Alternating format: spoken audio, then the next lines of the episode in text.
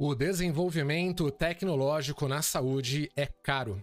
Desde a elaboração de vacinas, o desenvolvimento de robôs para condução de medicamentos, a estruturação de um Big Data que possa ser acessível a todos.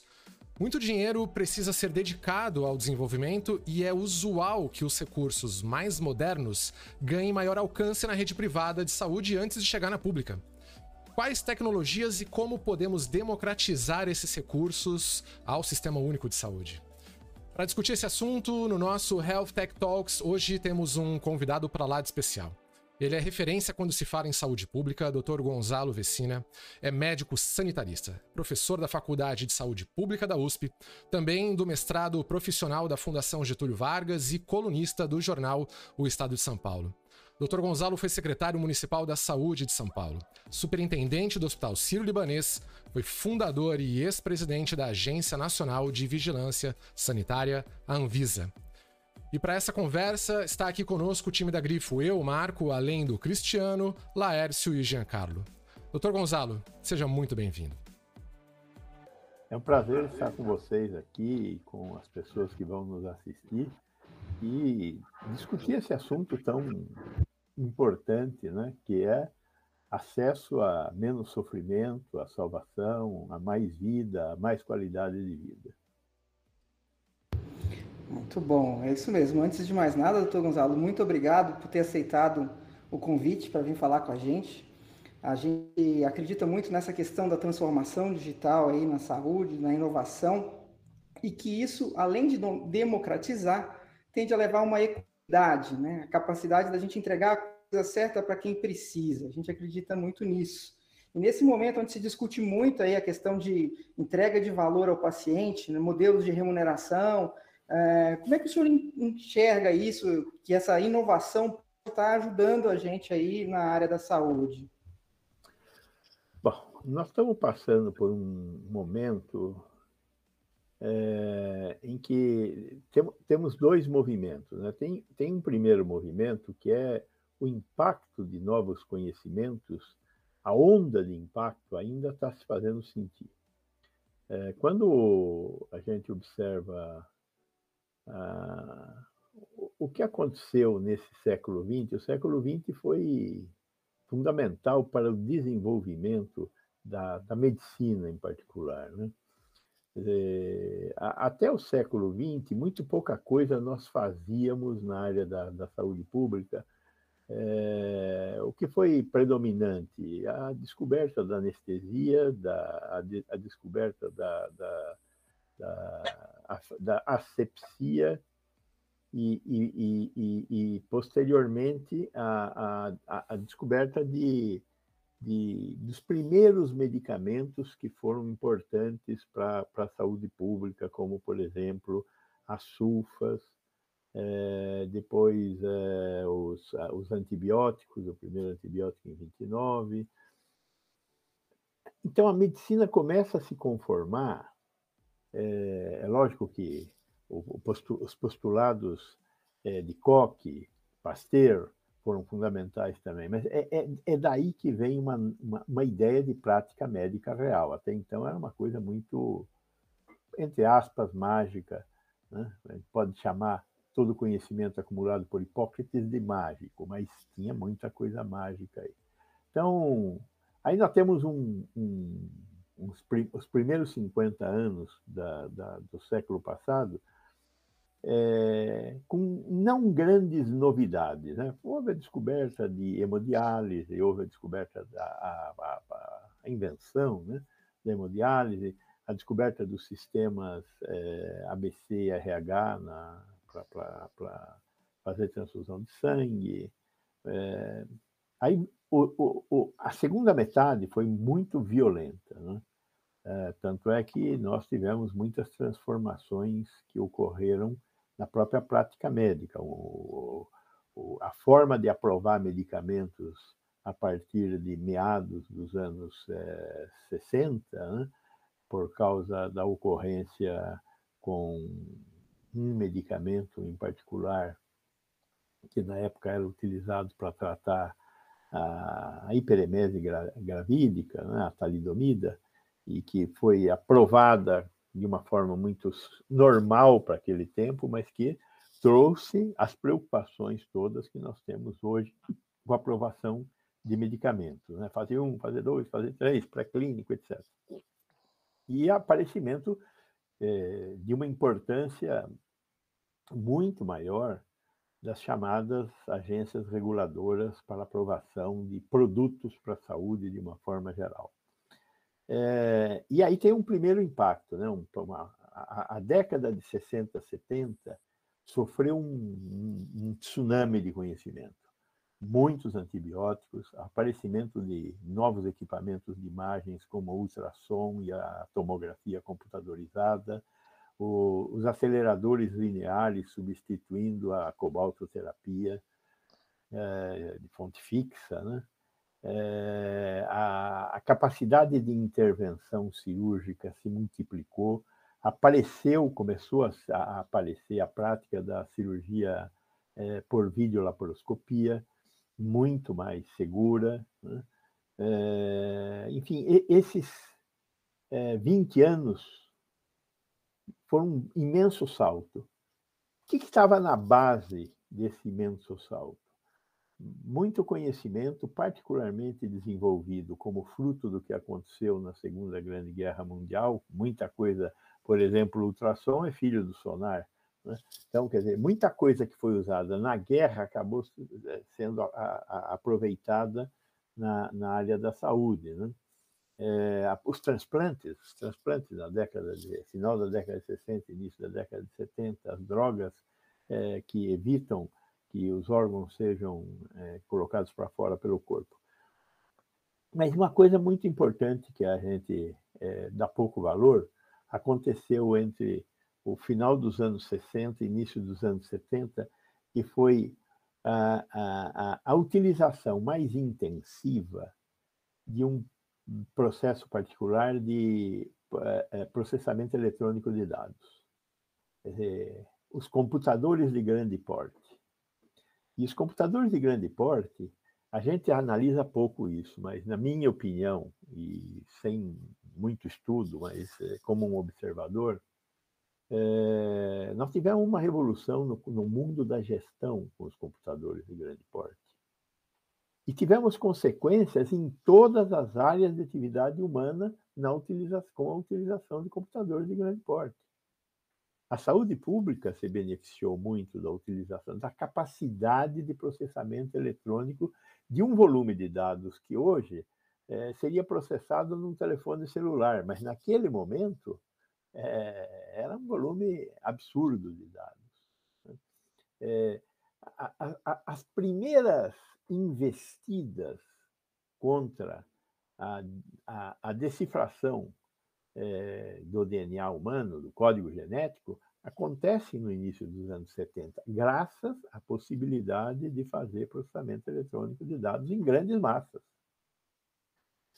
É, isso deu um, um, boom de conhecimento e de tecnologia. Veja, é, muitos novos antibióticos, muitos novos medicamentos realmente eficazes para tratar hipertensão, para tratar diabetes, os, os, os primeiros medicamentos voltados para tratamento de, de câncer, é, a, a, ressonância magnética nuclear, o PET-CT, é, muito acúmulo de conhecimento e de tecnologia é, meio assim em casca de cebola, em coisas que já existiam, que foram é, brutalmente aperfeiçoadas. Este, este impacto, este, esse monte de tecnologia já foi incorporado de uma forma diferente no setor público e no setor privado no Brasil. Quando nós tivemos o segundo tsunami, o segundo tsunami foi a década de 90. Qual é o, o, o motor do segundo tsunami? De novo, processamento eletrônico de dados. Só que agora nós passamos para outra escala de capacidade de processamento eletrônico de dados. Dizer, nós multiplicamos várias vezes, tivemos que começar a criar, é, não, falar em, em, em, K não dava mais, é, mega, terabyte, né? E tem outras palavras mais à frente aí que eu nem me lembro mais agora, além dos tera. Né? Mas, de qualquer forma, nós, nós a, a, a, vivemos uma revolução no campo da capacidade de processamento de dados. E o campo da, da, da, da, A gente não faz muito essa associação, mas é uma associação que eu acho que é fundamental. A capacidade de produzir conhecimento e, e, e resultados do conhecimento, tecnologia e inovação é diretamente dependente da capacidade de processamento de dados. Né? Então, a revolução que nós estamos vivendo, por exemplo, na área da biotecnologia, é absolutamente dependente de, dessa, né, de, dessa capacidade. A biotecnologia trouxe medicamentos impensáveis, né? o que nós estamos hoje chamando de medicina 4.0, essa medicina individualizada, ela é fruto é, da, da, da, da, revolução que nós vivemos no campo da biotecnologia. O campo da genética, nós estamos com um volume ainda muito pequeno, 300, 400, é, diagnosticadores de, de, de, de, tendência de doenças, particularmente cânceres, é, inimagináveis. Mas tudo isso é fruto do quê? Fruto da gente ter conseguido desenhar o primeiro genoma. Quer dizer, o primeiro genoma em si não deu nenhum resultado. Dizer, os 10 anos entre 1993 e 2003 e um bilhão de dólares que nós gastamos para fazer sequenciamento do, do nosso genoma é, nesses 10 anos, hoje eu consigo fazer o sequenciamento de um genoma humano em quatro horas por mil dólares. Dizer, porém, foi fundamental esse salto para que a gente tivesse é, o, o, as consequências da utilização dessa tecnologia hoje no mundo todo e com relativo acesso às populações. Né? É, e aí, a, a, a, essa, essa, esse, esse mundo da biotecnologia, esse mundo da, da genômica, que está longe de ter explodido, né? tivemos um, uma revoluçãozinha aqui, porque o, o potencial da genômica é. Né? Nós ainda tem uma, temos uma parte do nosso DNA que a gente chama DNA lixo. É, o, o, lixo aí significa só que a gente não sabe para que serve.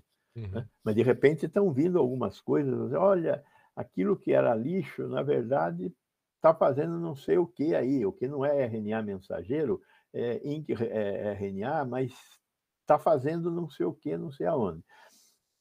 E, e, o campo das ciências da integração homem-máquina, vamos chamar de cognitiva, das ciências cognitivas. Né?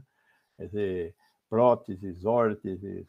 É, nós já estamos vendo os implantes cocleares, mas já estamos falando agora de fazer implantes oftálmicos no nervo, é, diretamente no nervo oftálmico. Então, é, é tem um, alguma coisa atrás da porta crescendo e o futuro vai ser fantástico. Né?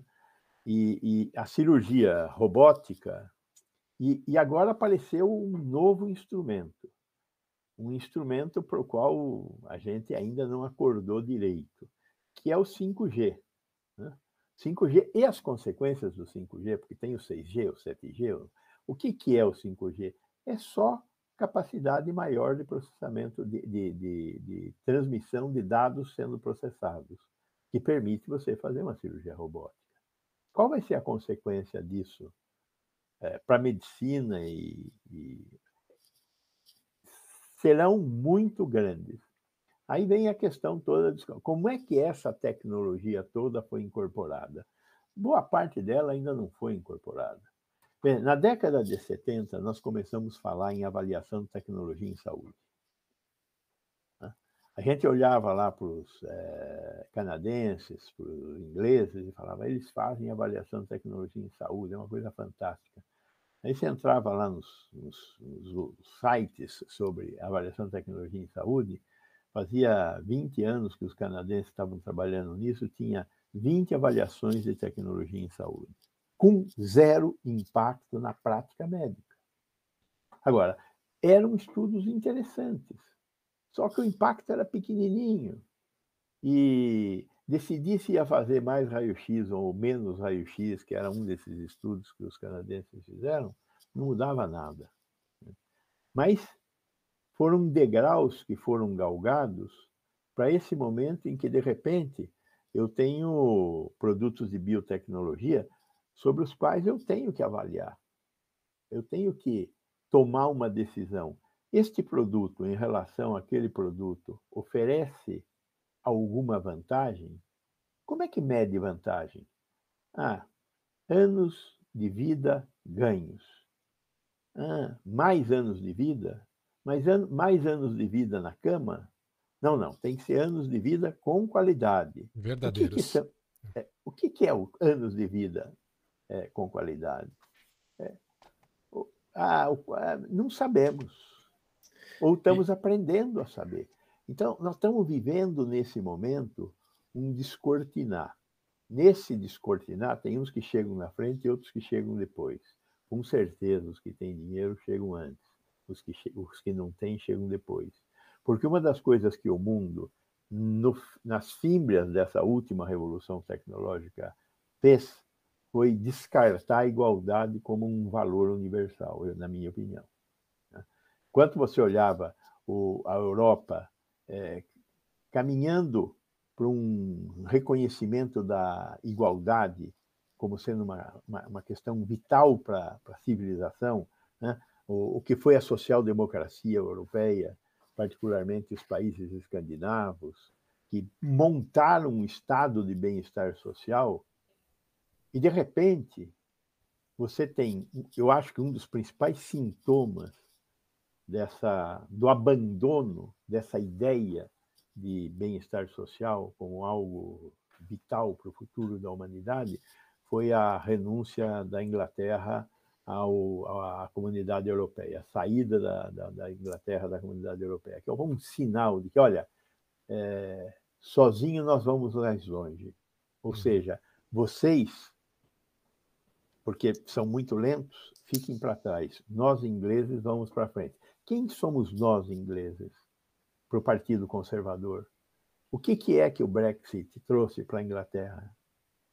Não trouxe mais igualdade, não trouxe um mundo melhor, não trouxe o, o que nós estávamos pregando do ponto de vista de um estado de bem-estar social. O que, que ele trouxe? Competição, trouxe essa ideia nefasta eh, e talvez necessária eh, do que é o mercado né? E o que é o livre mercado. Enfim, tem, é, esta revolução é multifacetada. E se a gente não conseguir pegar todas as, as, as ideias que estão dentro desse multifacetarismo, nós corremos o risco de construir um mundo pior. Né? Veja, veja toda a discussão que permeia a questão da propriedade intelectual de, de, de ideias e da posse de patentes. Né? Dizer, isso não pode ser visto como uma coisa ruim, tem que ser visto como uma esfinge. Uhum. Ou a gente decodifica a esfinge, ou ela nos papa.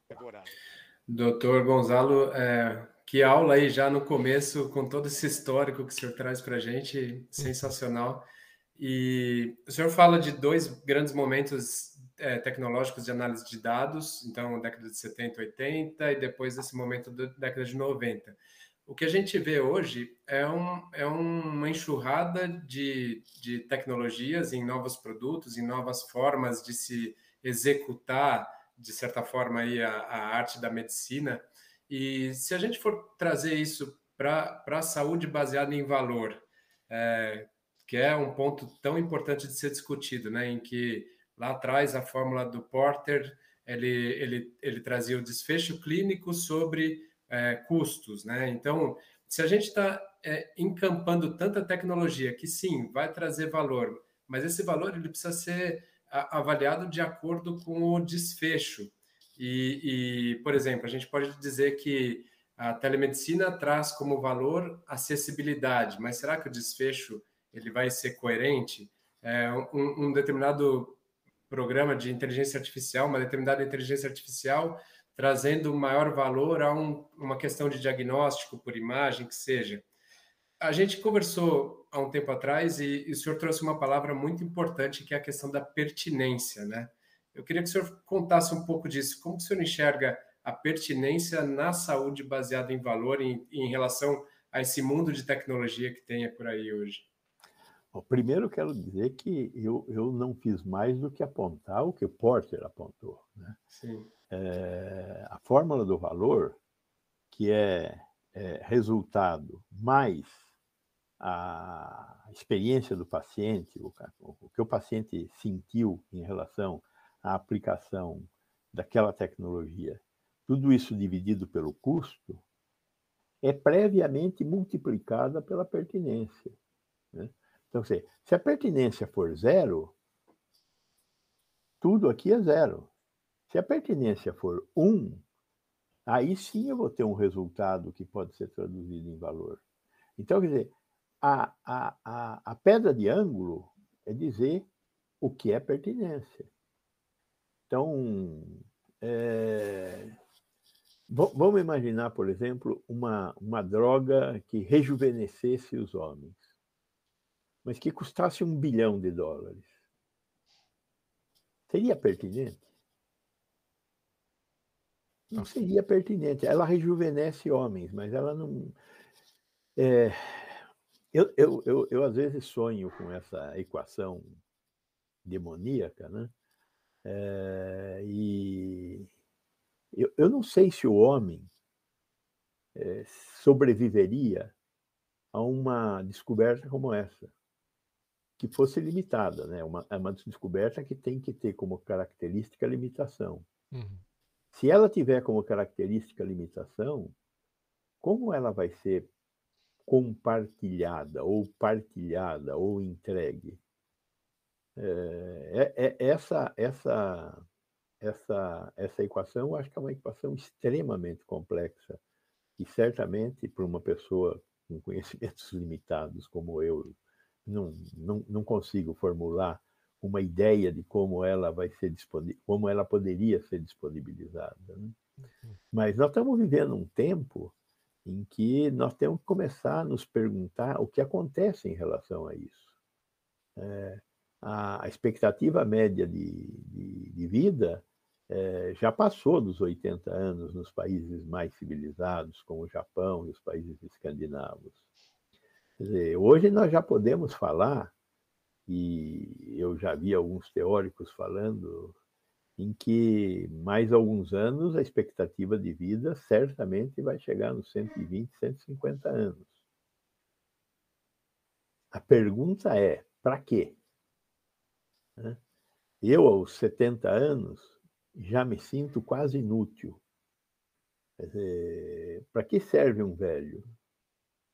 Se ele for lúcido para ser um bom avô, para isso, é, o que, que o mundo está propondo para a longevidade? Né?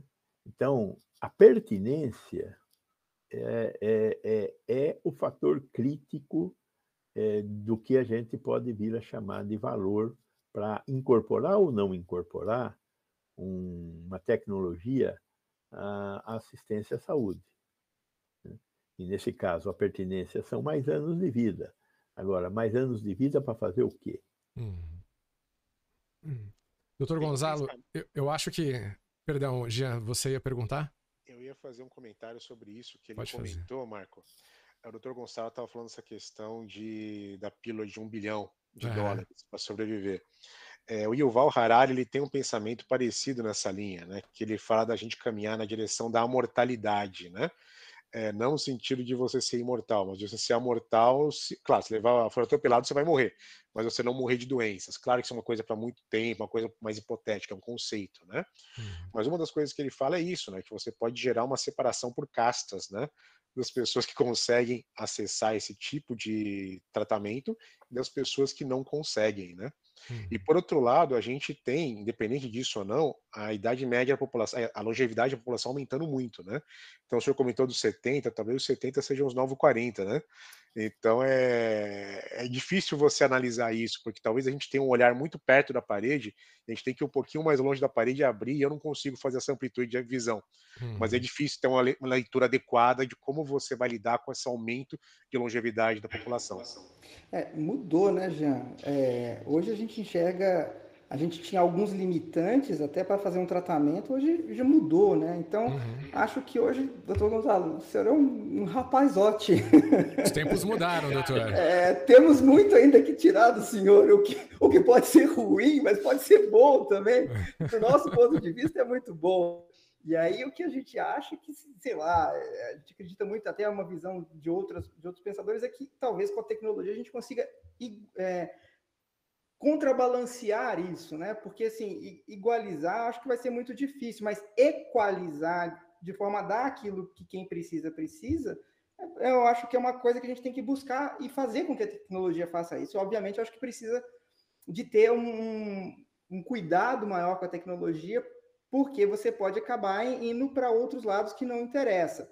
Mas, de certa forma, a gente consegue equalizar isso, que é o que mais a gente tem como é, forma de aumentar a pertinência, porque você tem uma tomografia para todo mundo e para quem não precisa, não precisa de tomografia, ela precisa estar ali para quem vai utilizar dela, né? É, essa, essa, essa discussão, eu, eu, esses dias, é, não sei se vocês devem ter visto, obviamente, um, um grande produtor, o maior produtor mundial de chips, é, que fica em Taiwan, e aí o governo americano estava provocando esse maior produtor mundial de chips. É, ele fica em Taiwan, mas tem fábricas na China continental. Né? Mas é, o, o Biden estava provocando o, esse sujeito a produzir chips nos Estados Unidos. E o cara falava: Olha, eu já fiz de tudo para produzir um chip nos Estados Unidos. Mas tudo. E o máximo que eu consegui foi um chip é, metade do preço mais caro do que eu produzo aqui na China. Por que, que o chip produzido nos Estados Unidos é 50% mais caro que o, o chip produzido na China? Será que é pelo valor da, da mão de obra? Que a mão de obra na China é uma mão de obra escrava? É, eu, eu acho que não. Se você estivesse comparando com a Índia, eu acho que sim. Né? A Índia é um país de 1 bilhão e 400 milhões de habitantes, onde existem 200 milhões de cidadãos. cidadãos. O resto são párias. A Índia é um país impressionante, né? porque os párias aceitam é, quietamente serem párias. É impressionante você ver o que acontece na Índia com as populações na rua, dormindo, vivendo na rua. Né? É, apesar de ter a lei de castas ter, ter, sido revogada na década de 50, as castas ainda existem é, e são praticadas na China. determinismo social total, né? Total, total. Agora, a China pelos, inclusive pelos indicadores é, sanitários, é um país diferente. É uma ditadura? É uma ditadura. Agora, o que é uma ditadura num Estado de partido único? Será que é a mesma coisa que é uma ditadura, como nós entendemos no Ocidente? Quer dizer, é, porque esse chip tão barato, não ocorre por causa do custo da mão de obra, nem dos investimentos que você tem que fazer para proteger o meio ambiente, na minha opinião. Eles ocorrem porque existem cidadãos consumidores. Então, nunca os Estados Unidos vão conseguir vencer uma sociedade com 1 bilhão e 400 milhões de consumidores. Uhum. Tudo que se fizer na China vai ser mais barato. Mas não porque produz numa escala muito grande, e tem um mercado que consome tudo que você produz. Ninguém produz o que não tem consumo. E nessa crise sanitária que nós vivemos recente aqui, é, é, com, a, com, a, com a Covid, faltou de um tudo. Faltou de um tudo por quê? Porque a produção de qualquer coisa é feita para quem consome. E a nossa capacidade de produzir a mais, ninguém tem uma fábrica 20% pronta para dar um salto. Uhum. Quer dizer, você tem um investimento é, de, de, uma fábrica parada, é, só acontece para coisas da guerra. Para coisas da guerra, isso pode acontecer. Então, tem uma fábrica que está produzindo armamentos, os armamentos não estão sendo consumidos, a fábrica continua ativa, até ter arma... como consumir esses armamentos. É, é, o caso, por exemplo, por exemplo, da vacina da varíola. A vacina da varíola está sendo produzida na Europa desde 1984, só que não existe consumo. Mas uhum. alguém está garantindo que aquela fábrica continue a existir por razões estratégicas. Agora, o grosso do que o mundo consome, como pode ser, como é o caso de um chip, é, é diferente. Né? E nós vimos isso aqui. Por que faltou EPI? Porque, de repente, o consumo do mundo aumentou 30%, porque todo mundo passou a usar máscara, passou a usar luva, passou a usar avental, passou a usar face shield. Ninguém usava face shield. Então, o salto de demanda que aconteceu não teve resposta por parte do processo industrial que estava instalado e, naquele momento, concentrado no Sudeste Asiático. A mesma coisa aconteceu com os produtos utilizados para intubação. Faltou tudo quando a gente saiu de intubar 15% dos pacientes que estavam na UTI para 40% dos pacientes que estavam na UTI. Então, é, é essa questão é, do acesso do cidadão a tudo isso que nós estamos falando ou, em outras palavras, essa questão de você garantir algum tipo de bem-estar social, dialeticamente faz parte das respostas que nós estamos procurando. Dizer, se nós fizermos um mundo para poucos, esse mundo será inviável para a tecnologia que será produzida. Uhum. É, perfeito. Doutor Gonzalo, ah, tem uma pergunta para o senhor a respeito de confiança. E a situação é a seguinte: pensando nessas ferramentas tecnológicas, né, como Big Data, Analytics, inteligência artificial, né, elas têm um potencial de mostrar um retrato dinâmico da população, ou seja, ela consegue mostrar uma situação que está em constante atualização, né, mudando a forma como a gente faz até a análise epidemiológica. O senhor acredita ou confia nessas análises, é, pensando que esses modelos precisam de um grupo teste que usualmente sofre com heterogeneidade da amostra, né? E, e, e quais seriam os cuidados que a gente devia ter antes de adotar, como por exemplo produtos de inteligência artificial para radiologia? Bom, primeiro, não existe resposta pronta para sua pergunta. Né? Dizer, a resposta é: vamos ver. E, e o vamos ver significa vamos ir fazendo. Né? Eu, eu, eu, eu, eu é, veja, por exemplo, a, acesso à tomografia. É, quantos hospitais têm acesso a ter tomografia é, ininterruptamente? 24 horas por dia, sete dias da semana. Poucos. Pouquíssimos, né? É, e, e os pouquíssimos hoje são hospitais que tomaram uma decisão bastante complexa. Né? Quer dizer, eu sei lá, o, o sírio-libanês decidiu ter é, acesso à tomografia ininterrupta. Ele está oferecendo esse serviço para a sociedade e, de alguma forma, ele está conseguindo cobrir os custos disso, que não são, não são pequenos. O Hospital das Clínicas da Universidade de São Paulo resolveu fazer isso. É, como é que ele absorve esse custo?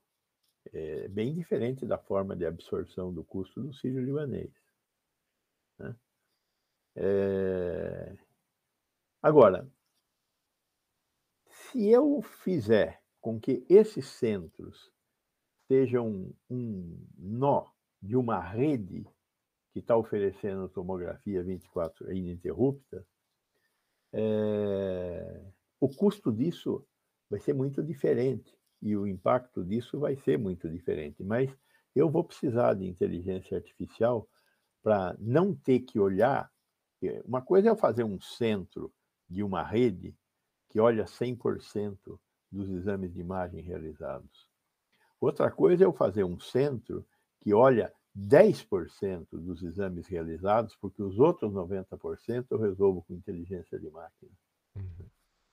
Que hoje está disponível e que hoje é muito segura do ponto de vista de dizer o que é um exame normal. Né?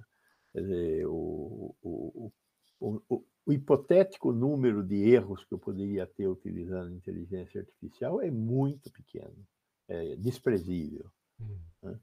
E, e, com certeza ele seria verificável com outras tecnologias que têm que ser utilizadas durante o processo de diagnóstico e tratamento concomitantemente.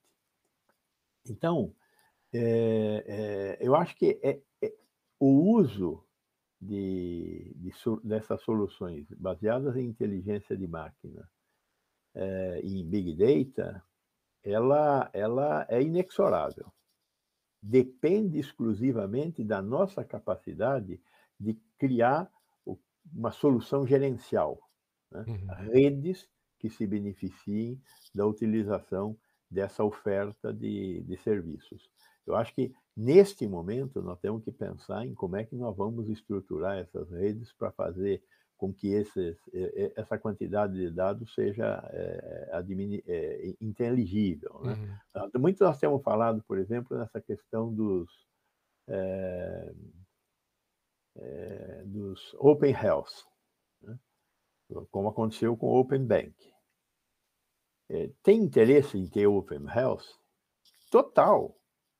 É, e não é porque você pode ir de um, de um plano de saúde para o outro é porque você tem que ir de um profissional ou de um serviço para o outro, gente tem que repetir tudo o que já foi feito é, com você e os diagnósticos já, que já foram realizados e as terapêuticas que já foram tentadas. É, o Open Health é, é, o futuro. Por que nós nunca pensamos no Open Health e nós pensamos no Open Bank? Uhum. Porque é lógico, não precisa ficar perdendo tempo tentando responder para vocês. Né? Nem para quem nos está assistindo. É, agora, por que, que nós temos hoje no Brasil algo em torno de 6 mil hospitais? Desses 6 mil hospitais, tem uns 350 ou 400 que tem prontuário eletrônico do paciente e o resto não tem. Sem prontuário eletrônico do paciente, dá para falar em Open Health? Uhum. Não dá. Né? É, e provavelmente uma parte dessas coisas que nós estamos sonhando, da inteligência artificial e tal, também dependem do prontuário eletrônico do paciente. Né? Também dependem de um adequado, melhor uso da IoT, né? da internet das coisas, porque uhum. é, é, elas estão embutidas nessa possibilidade da geração de dados e do acúmulo e interpretação desses dados. A quantidade de dados que nós produzimos em uma UTI com monitoramento de pacientes, com o qual nós não fazemos absolutamente hum. nada. Ainda. Ainda. né? Quantos de vocês que têm prática médica já não trabalharam num lençol de dados feito pela enfermagem? Uhum. Né? Um papel ao maço desse tamanho, não dá nem para pôr na tela aqui, uhum. cheio de quadradinho, que ela anota tudo o dia é. inteiro. É. E aquilo.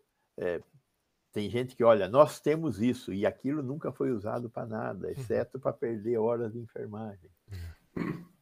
Então, é, tem, nós estamos, nós, eu acho que nós estamos começando a abrir um caminho que ainda precisa ser desbravado. O prontuário eletrônico do paciente é, é um mistério ainda. Uhum. Não é uma coisa resolvida.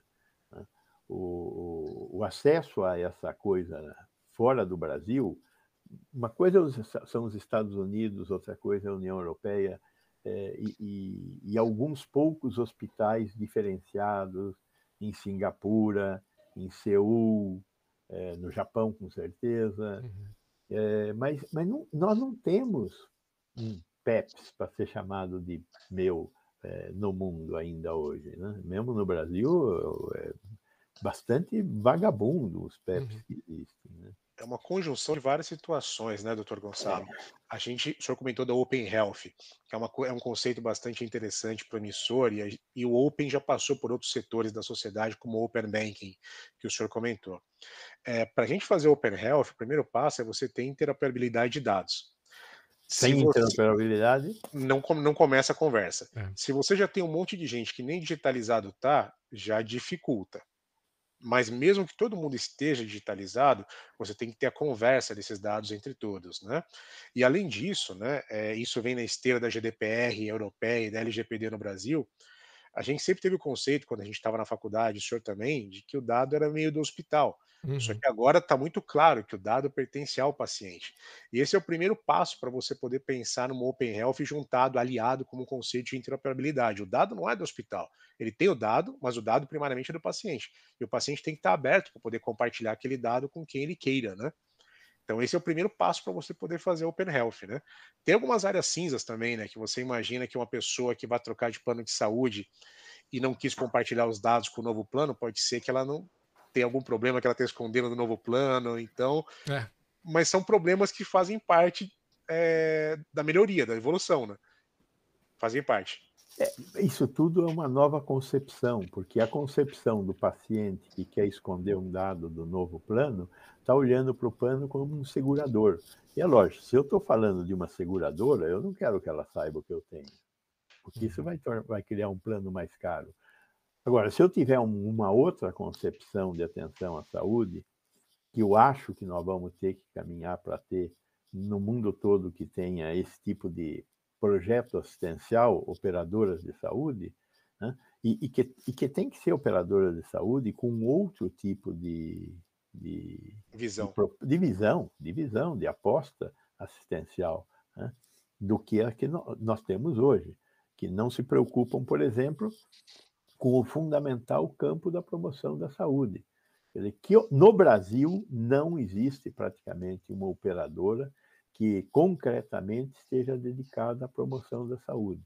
Né? Apesar dessas novas investidas e tal, de, os que saúde, Alice, não sei o quê, é, uma preocupação é, crítica ainda não existe. E não existe por quê? Porque nós não conseguimos vender isso para os pacientes é uma analogia, né, doutor Gonçalo? Mas existe aquela diferença de política de Estado e política de governo, né? Sim. E talvez a maior parte das operadoras sigam uma linha de uma política de governo e não de Estado. Uhum. Então a pessoa está pensando no fim do mandato do presidente do momento, né? E não no longo prazo da operadora. Porque uma operadora com mais clientes que tem uma ação de promoção à saúde, ela vai tender a ser uma operadora com menor sinistralidade. Então ela vai ganhar é. mais dinheiro, inclusive. Uma operação mais enxuta, né? operação mais enxuta no longo prazo, mas o pessoal talvez esteja olhando mais curtinho ali na entrega do mandato dele. É, mas eu acho que é, é, a principal razão é, para isso acontecer é um outro fenômeno econômico. É o fenômeno de que não existe oferta para o que não existe demanda. Né? Ninguém faz alguma coisa que não tenha gente querendo comprar. E não existe demanda por promoção da saúde. Então não vai existir oferta. É, é um, é um outro produto do qual, que nós estamos falando aqui. É, eu, eu, eu, acho que essa questão é, é, é uma questão certamente complexa, mas a resposta às vezes parece meio simples. Quer dizer, por que eu é, me dedicaria a um produto que me daria mais trabalho fazer se ninguém quer esse produto e compra o produto que eu estou vendendo hoje? que é um produto que não fala de promoção da saúde. Dizer, hoje, o que o paciente quer é o livrinho.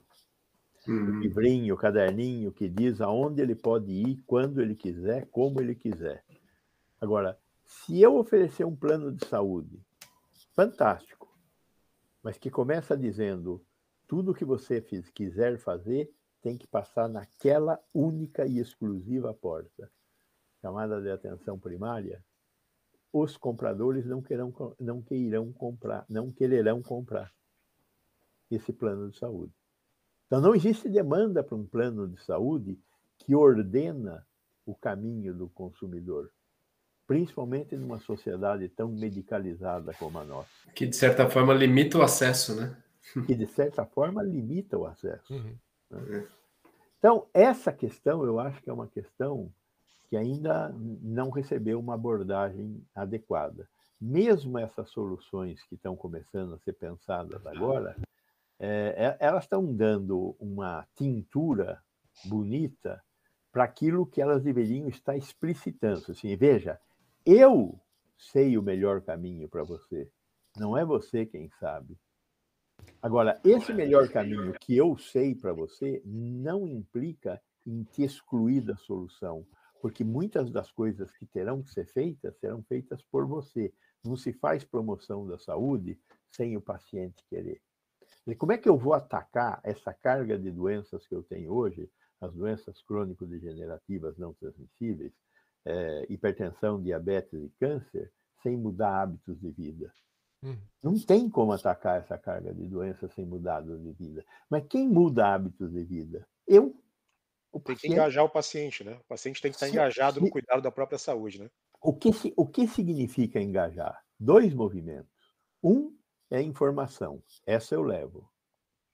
Essa eu entrego. Agora, ele tem que fazer alguma coisa com a, com a informação. O que, que é que ele tem que fazer? Usar essa informação. Isso significa transformar a agenda dele.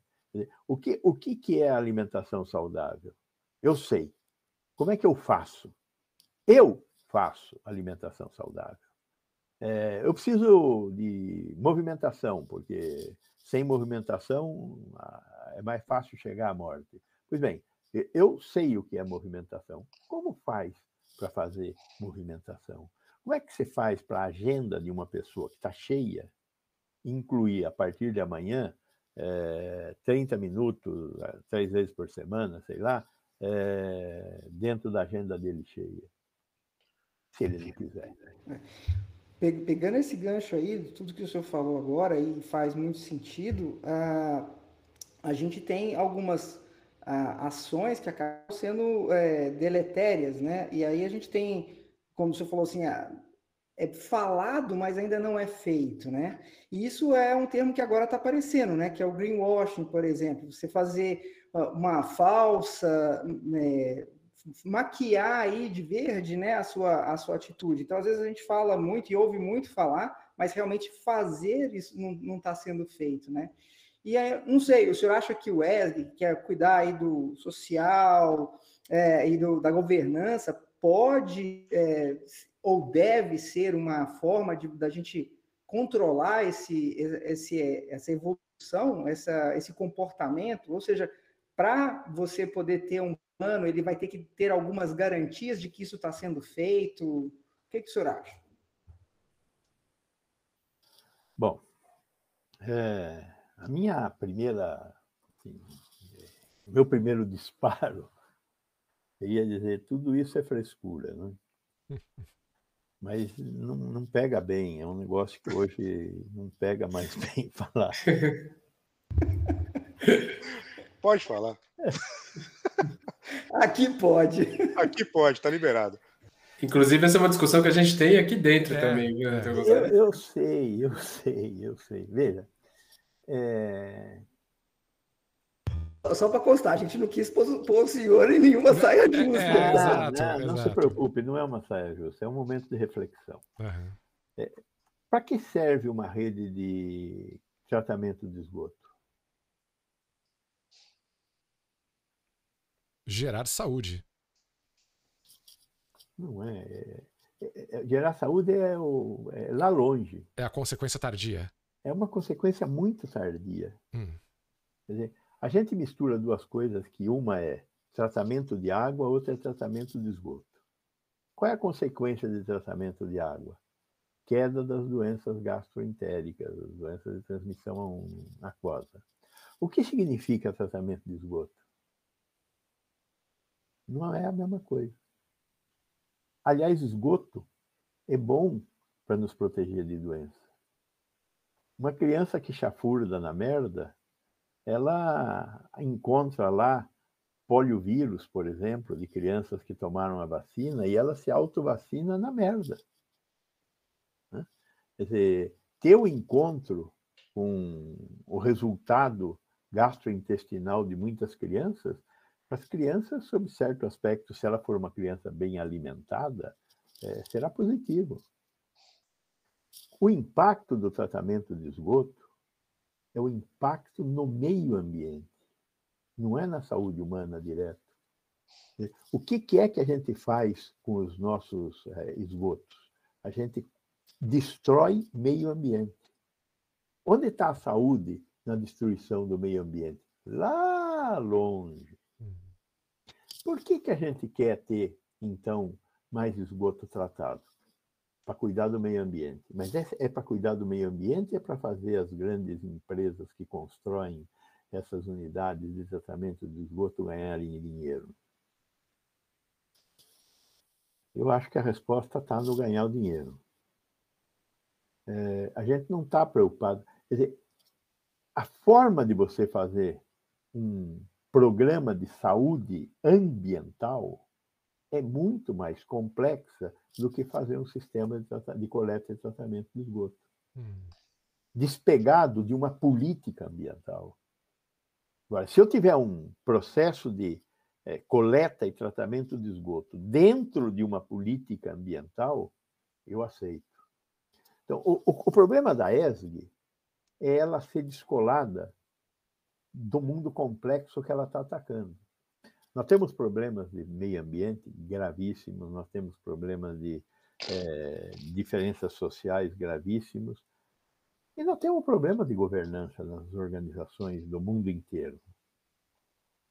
Como é que a gente faz para atacar esses três problemas? Não é tendo soluções pontuais e sim tendo soluções mais amplas, que tenham uma visão mais ampla de mundo. Então, eu sou muito favorável à, à, à ESG.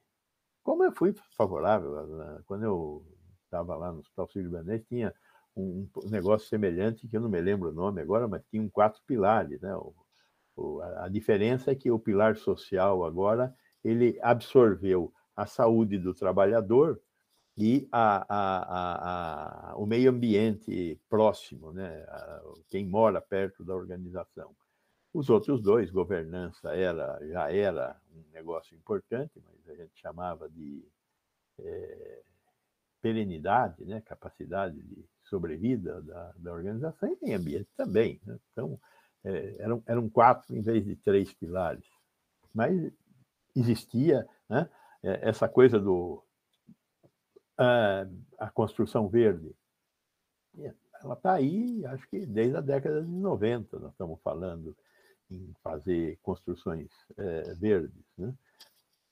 O problema é que nem sempre a gente descobre como fazer isso e quais são as consequências de fazer isso. Né? Uhum. Mas, é, e, e, sempre houve, de alguma forma, o greenwashing, o social washing. É, então, a brincadeira com a qual eu comecei não é uma brincadeira. O fato é que nós não estamos levando a sério essas uhum. questões, que são muito sérias e que deveriam ser levadas a sério. Vai daí que a conclusão dessa história toda é o seguinte: se você puder fazer, faça. Um dia será necessário. Uhum. É, doutor Gonzalo, ainda sobre essa questão do ESG, a gente sabe que mais ou menos 82% da energia usada no mundo ela ainda vem do carvão, óleo e gás natural. Ou seja, a maior parte da energia usada para o desenvolvimento humano é poluente, né? E a gente, ao mesmo tempo, sabe que tecnologia, não existe tecnologia sem gasto energético, né? Até para o desenvolvimento dela. A pergunta que eu te faço é que se a tecnologia ela pode estar na contramão da sustentabilidade, ou ainda, né, se o setor de saúde ele pode participar da mudança de matriz energética ou apenas assistir sentado à evolução através de outras indústrias dessa mudança de matriz energética. Eu tenho uma pergunta anterior, para a qual eu não tenho resposta porque eu tenho limitações do conhecimento do assunto. É, é possível construir uma, uma, uma nova matriz energética com os conhecimentos disponíveis hoje? talvez expandir, né? Mas. É algo... possível criar uma nova matriz energética sem hidrogênio. Sem é, produção de é, energia atômica a frio? Eu acho que essas duas perguntas, quer dizer, o hidrogênio, o hidrogênio, eu ouço falar do hidrogênio desde que eu nasci, uhum. como uma fonte de produção de energia. E até agora nós não conseguimos fazer isso com o hidrogênio de uma forma segura. Né? Uhum. Ele explode antes de fornecer a energia para nós. Né? E a outra é a fusão a frio, uhum. né? que é uma promessa, existem aí alguns investimentos trilionários uhum. que não tem retorno ainda. Eu acho que a tecnologia vai ter que responder essa pergunta. Enquanto a tecnologia não for capaz de responder essa pergunta, nós vamos ficar tentando e podemos uhum. até atrasar alguns anos na degradação da terra, substituindo carvão por gás, é, coisas desse tipo, e produzindo é, usinas eólicas que custa caro para ser produzida, mas tem algum, tem algum retorno. Não sei, eu sou um pouco incrédulo nessas soluções que utilizam mais do mesmo, porque é o uhum. que nós estamos fazendo, mais do mesmo. Eu acho que a, o, o, a, a, a, o homem é viciado em consumo de energia. Não faz nada sem energia. E cada vez exige mais energia. Uhum. É, há 50 anos atrás, não, nós não usávamos tanto ar-condicionado quanto nós usamos hoje. Hoje, nós estamos usando ar-condicionado em tudo quanto é lugar. Porque a Terra ficou mais quente? Pode ser que seja uma das respostas. E, por outro lado, também ficou mais fria. Uhum. Mas o fato é que nós estamos usando muito mais energia para conforto térmico hoje do que nós usávamos há 50 anos atrás.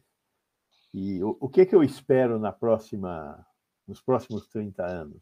Diminuir, diminuir o consumo de energia, porque eu me tornei mais cuidadoso, mais preocupado, ou eu vou substituir a energia por uma nova tecnologia? Eu acho que enquanto não sair a tal da nova tecnologia, dificilmente nós vamos ter soluções. Avançar, né? Muito doutor bem. O, o, site, o chat está bombando aqui, doutor Gonzalo. Vou fazer uma pergunta que a Vivi, uma colega nossa do MBA, pediu aqui. Ela perguntou aqui é, qual a especialidade médica relacionada à tecnologia é que pode ter aí, vai ser o destaque na saúde digital no futuro? Um digitador? É uma boa resposta. Eu, não, mas não, não é uma piada isso. Não é uma piada. Não, não é uma piada. Existe o papel... Apertar botão é importante. Negativo. Não, existe o papel dos treinadores de machine learning, que é, um, é, é algo extenuante, é algo quase mecânico e é importantíssimo para treinamento de máquina. Isso daí é engraçado, parece piada, mas não é. Mas não é. Colega, não é. desculpe, mas é, o máximo que eu consigo chegar é no digitador como resposta. Doutor Gonçalo, deixa eu pegar um gancho aqui também. É, o Cris já avançou aí na parte do chat aí, porque realmente já tem bastante coisa para falar mesmo. Mas antes disso, eu queria dar uma. fazer um gancho com uma coisa que o senhor comentou, tá? É, a gente sabe que a gente hoje tem na nossa mão tecnologias exponenciais, disruptivas, novas, como inteligência artificial, big data, blockchain, o IoT, que o senhor mesmo comentou aqui agora há pouco, e a gente imagina isso como sendo uma coisa muito, muito nova, o impacto disso na medicina e saúde, né? E realmente vai ser, e promete ser disruptivo em vários aspectos.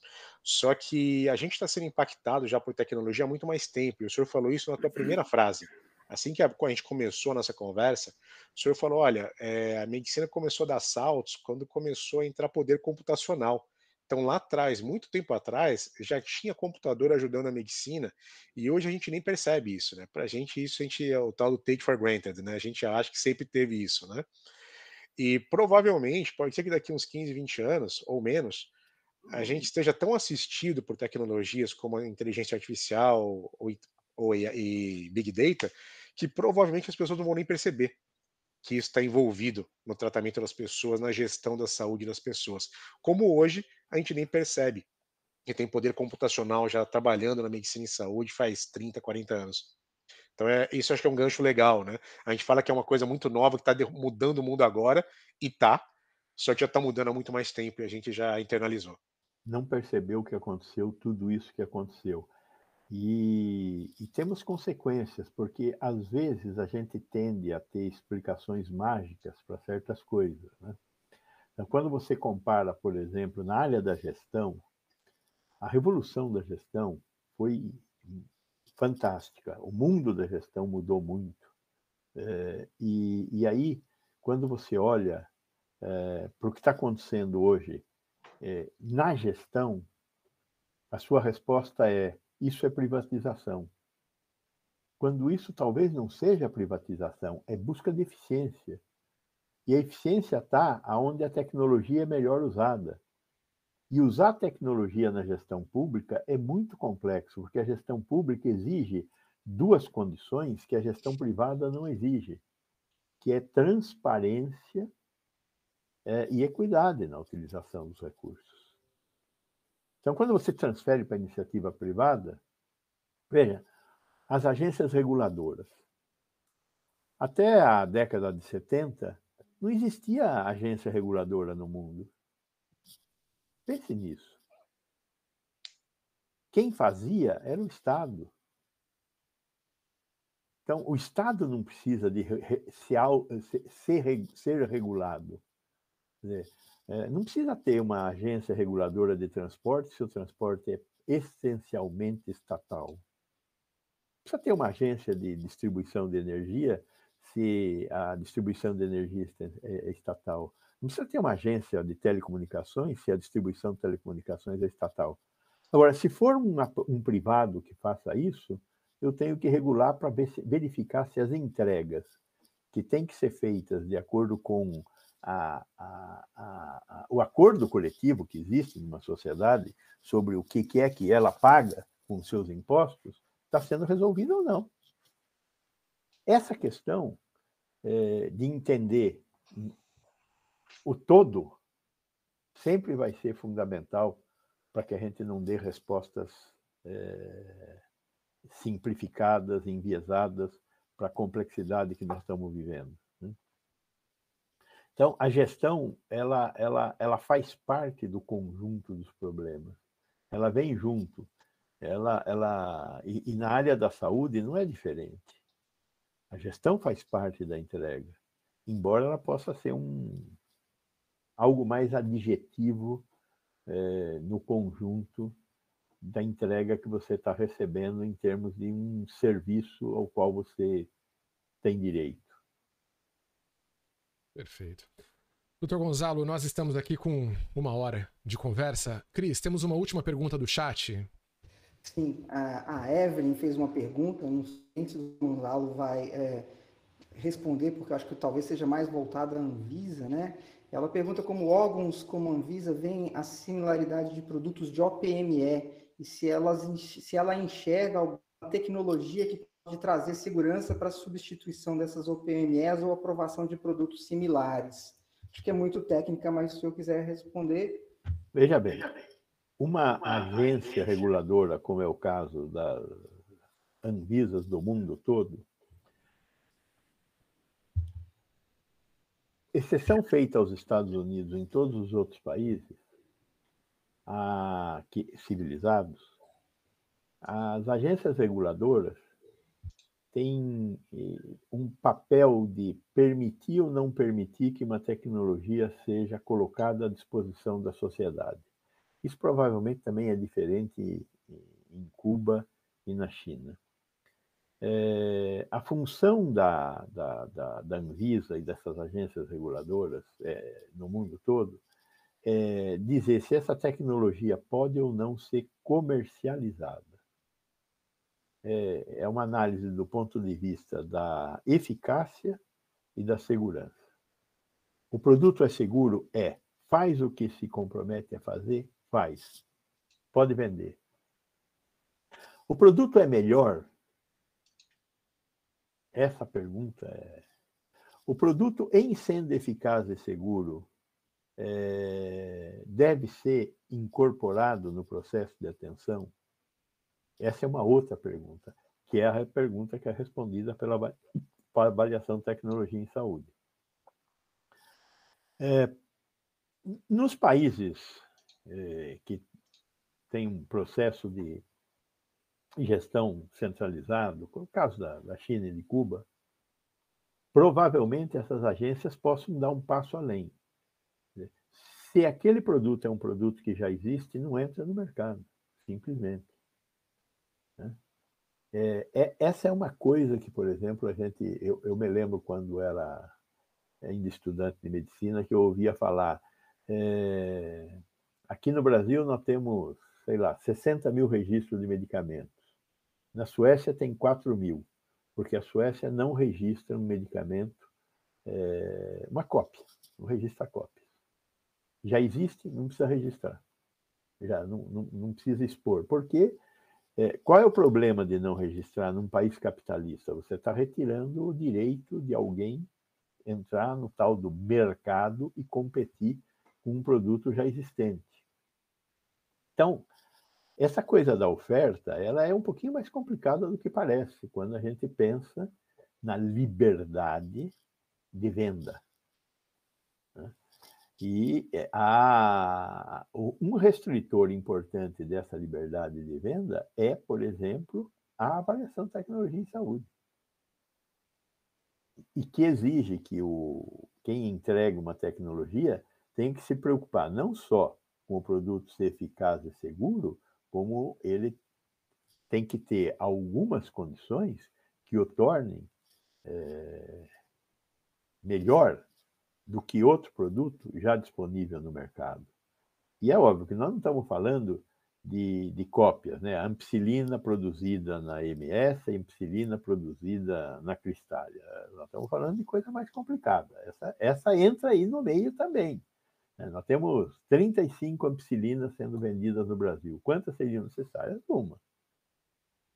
Mas, dado que nós vivemos numa sociedade capitalista, tem 35. E a agência, a Anvisa, registra as 35. E, registrará a 36 também. Né? Basta ela ser eficaz e segura e ter qualidade, processo de produção adequado. Agora, a comparação entre duas tecnologias alternativas, isso é diferente.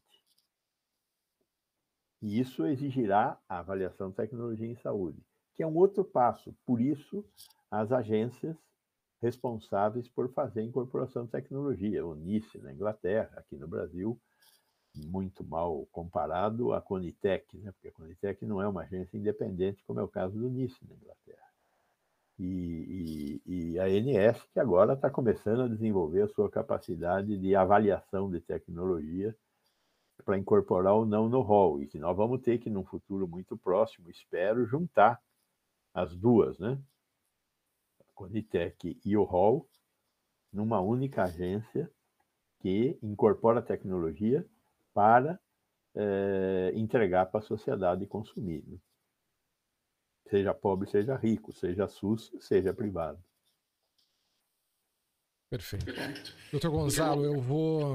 Nós estamos com uma hora e dez aí de, de conversa agradabilíssima, com muita história que o senhor tem na cabeça, o aprendizado. E muita é pergunta no chat, né, Marcão? É. A gente vai pedir desculpas oficiais aí ao chat, mas a gente estourou o tempinho. E eu queria, é, obviamente, agradecer mais uma vez o senhor e obrigado por ter aceitado o convite. Acho que falo em, nome da, da, do time Grifolabs. E lembrar que o Dr. Gonzalo Vecina tem também um canal no YouTube com muitas aulas e muita discussão interessante. Eu acompanhei várias. Instagram, aí. E, YouTube e Instagram. YouTube e Instagram. Eu acompanhei algumas mais aí do YouTube. Vale a pena dar uma olhada no canal e a gente agradece a todos vocês que estiveram conosco aí nessa conversa e sigam a gente aí no Instagram, no YouTube, no Odyssey, bem, enfim, tem vários canais aí. Nos encontrem por lá. E, pessoal, até a próxima e obrigado a todos vocês. Muito obrigado, Sr. Gonçalo. Obrigado. Gonçalo. Obrigado, Obrigado, obrigado. Boa reflexão. Obrigado.